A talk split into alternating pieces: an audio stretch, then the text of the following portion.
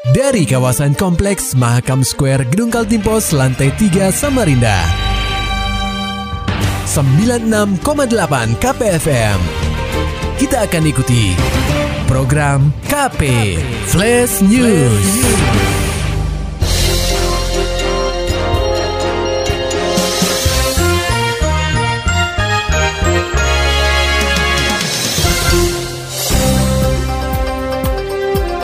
Dianggap kemahalan, Gubernur Kaltim persilakan warga yang mampu lewat jalan tol Balsam. Berikut laporan reporter KPFM Samarinda, Maulani Alamin.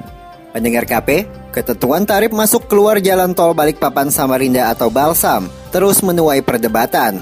Sebagian masyarakat menganggap biayanya terlalu mahal. Namun, menurut Gubernur Kaltim Isra Nur, harga masuk jalan tol Balsam yang telah ditetapkan pemerintah pusat termasuk normal. Orang nomor satu di Kaltim itu berpendapat tarif yang dikenakan sudah sesuai dengan nilai investasi. Oh, normal itu, normal itu. 1200. Oh, 1500 pun normal. Nanti kalau mau dibangunnya akan datang. Sesuai dengan nilai investasinya. Jadi kan betap. Jadi kayak di jalan tol-jalan tol di Indonesia itu ada yang masih 300 rupiah, 300 ribu maksudnya, ada yang 500, ada yang 700 kan sesuai dengan kapan dibangunnya. Jalur tol Balsam dirancang menembus lokasi ibu kota negara atau IKN. Panjang tol Balsam mencapai 99,35 km. Ditambah jalur ke IKN sekitar 60 km. Pemerintah juga berencana melebarkan jalan poros Samboja. Oh, kalau itu sedang diprogramkan. kalau jalan menuju progres, progres, progres, progres, dan itu sedang didesain oleh pemerintah. Ya. Tenang aja, Belanda udah lari. Terus Tarif tol Balsam akhirnya resmi diterapkan pada 14 Juni 2020 lalu. Hal ini termaktub dalam surat keputusan Menteri PUPR RI nomor 534 garis miring KPTS garis miring M garis miring 2020 tentang penetapan golongan dan jenis kendaraan bermotor dan besaran tarif tol pada jalan tol Balikpapan Samarinda seksi 2, 3, dan 4. KPFM Samarinda, Maulani Al-Amin melaporkan.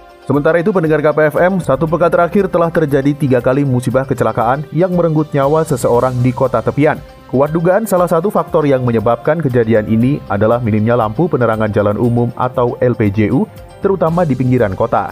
Menyikapi hal ini, Kepala Dinas Perhubungan Kota Samarinda Isman Syah tampak tidak terima jika minimnya LPJU menjadi faktor utama penyebab kecelakaan lalu lintas. Bukan begitu, artinya Ha? salah satunya, salah satu. Salah eh satu. sekarang oh, human error kan bisa. Ah, ah, benar. Ya human error kan bisa, jangan Ah. nyalain lampu.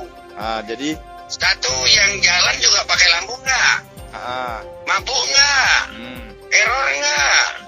Isman Syah mengatakan kepolisian selalu berkoordinasi dengan pihaknya jika terjadi kecelakaan, terutama perihal penyediaan rambu lalu lintas dan LPJU yang bermasalah. Bahkan, pihaknya telah merencanakan untuk menyelesaikan masalah tersebut. Ya benar, kita menyadari juga. Artinya sudah beberapa langkah kami sudah menganggarkan pada saat itu kan. Tahun 2020 ini kan ada anggarannya 20 miliar kemarin sebelum dipotong. Hmm, hmm, hmm, hmm. termasuk palaran ya di situ kami rencanakan daerah titik-titik rawan bahkan kami sudah koordinasi dengan pihak lantas kami kadang-kadang minta input lantas loh Hmm, hmm. supaya apa yang kami kerjakan itu betul-betul ini merupakan daripada aspirasi dan pengamatan dari lantas dan disu jadi juga di dalam. Isman Syah menjelaskan minimnya ketersediaan LPJU di pinggiran kota bukan karena Dinas Perhubungan tidak bekerja, melainkan kurangnya kucuran dana untuk menyediakannya. Hal tersebut nampak jelas terlihat jika masyarakat melihat kinerja tim prasarana teknisi lampu jalanan. Mereka harus bekerja hingga dini hari guna memperbaiki lampu jalanan yang sedang rusak. Jangan di sana ya kalau ada duitnya seluruh ruas jalan Samarinda saya pasang.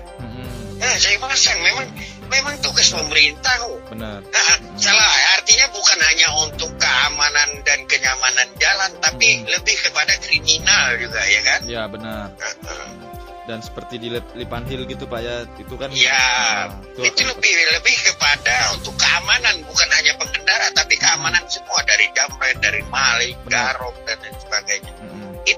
Lampu. Lebih jauh, Isman Syah akan berupaya untuk menyediakan LPJU di ruas jalan yang memang rawan akan terjadinya kecelakaan.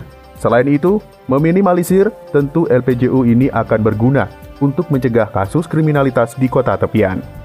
Beralih ke berita selanjutnya, PMII Cabang Samarinda memberikan kado spesial kepada instansi kepolisian menjelang HUT Bayangkara ke-74 yang jatuh tepat pada tanggal 1 Juli nanti. Laporan selengkapnya akan disampaikan oleh reporter KPFM Samarinda, Muhammad Nur Fajar.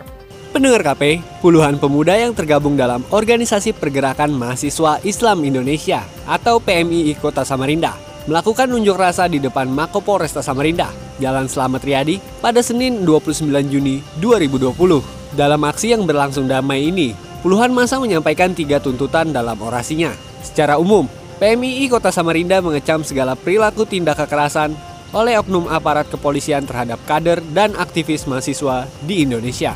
Selain itu, masa meminta aparat penegak hukum menghentikan segala tindakan represif terhadap aktivis dan menindak tegas oknum kepolisian yang tidak patuh pada peraturan pengamanan aksi di muka umum sesuai Undang-Undang Nomor 9 Tahun 1998 dan Nomor 9 Tahun 2008. Ketua Cabang PMII Kota Samarinda, Aji Faisal mengatakan, tujuan aksi ini untuk melakukan refleksi kepada pihak kepolisian menjelang HUT Bayangkara ke-74 yang jatuh tepat pada 1 Juli nanti.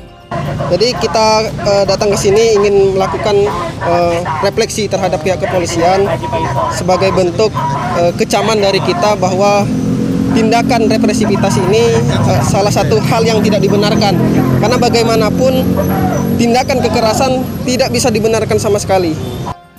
Pemuda yang akrab disapa Faisal ini menyebutkan, sebagai bentuk refleksi, pihaknya memberikan sebuah kado spesial kepada pihak kepolisian untuk mengingatkan kejadian kekerasan yang dilakukan oleh oknum kepolisian terhadap kader PMII dan seluruh aktivis di Indonesia. Ini ya? Ya, ini kado spesial untuk HUT Bayangkara yang ke-74 dari PMI. Apa itu bentuk kado ini? Ini adalah salah satu bentuk kado yang mengingatkan refleksi terhadap tindakan-tindakan kekerasan yang pernah mereka lakukan terhadap aktivis mahasiswa Indonesia, khususnya PMI. Menyikapi aksi mahasiswa ini, Kasubag Humas Polresta Samarinda, AKP Anissa Prastiwi menerangkan, untuk kegiatan seperti ini, tentunya pihak kepolisian akan menanggapinya dengan hal yang positif. Untuk kegiatan seperti ini, tentunya kita uh, menanggapi dengan hal yang positif saja, karena kita juga mengetahui mungkin uh, kegiatan ini kan uh, dampak dari kegiatan yang ada di tempat wilayah yang lain ya, bukan di wilayah Polresta Samarinda. Uh, jadi uh, kita tetap sesuai dengan mereka kita bolehkan untuk ber, berorasi, berunjuk rasa, uh, namun dengan adanya protokol kesehatan, pastinya mengutamakan protokol kesehatan. Meski sudah mengantongi izin dari kepolisian sejak beberapa hari yang lalu, Anissa mengatakan puluhan masa ini diwajibkan untuk mematuhi protokol kesehatan yang sudah ditetapkan. Kemudian kita menanggapi dengan positif saja. Karena ini tentunya aksi solidaritas dari apa namanya grup apa dari apa organisasi ya organisasi mereka sendiri. Jadi uh, ya kita sambut baik kita layani dengan baik dengan tidak mengulangi yang sudah terjadi di wilayah lain. Wah, terus uh, apakah ini aksi ini sudah mendapatkan izin dari kepolisian? Sudah, sudah mendapatkan izin dari kepolisian. Sudah, sudah diketahui Bu ya? Iya, sudah sudah diketahui. Lebih lanjut, aksi damai ini berujung dengan penyerahan tuntutan yang disampaikan kepada Wakapolresta Samarinda, AKBP Dedi Agustono. Setelah pihak kepolisian menerimanya, masa segera membubarkan aksi dengan damai. KPFM Samarinda, Muhammad Nur Fajar melaporkan.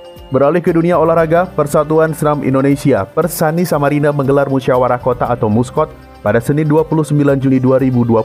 Salah satu agenda dalam kegiatan itu adalah memilih ketua Persani Samarinda masa kerja 2020 hingga 2024 adalah Hendra, figur yang berhasil terpilih secara aklamasi menjadi Ketua Persani Samarinda periode baru. Kepada awak media, Hendra mengatakan dirinya bakal bekerja dengan baik. Fokus utama yang akan dilaksanakan setelah ini adalah berkoordinasi dengan semua pihak, termasuk Pemkot Samarinda dan Pemprov Kaltim.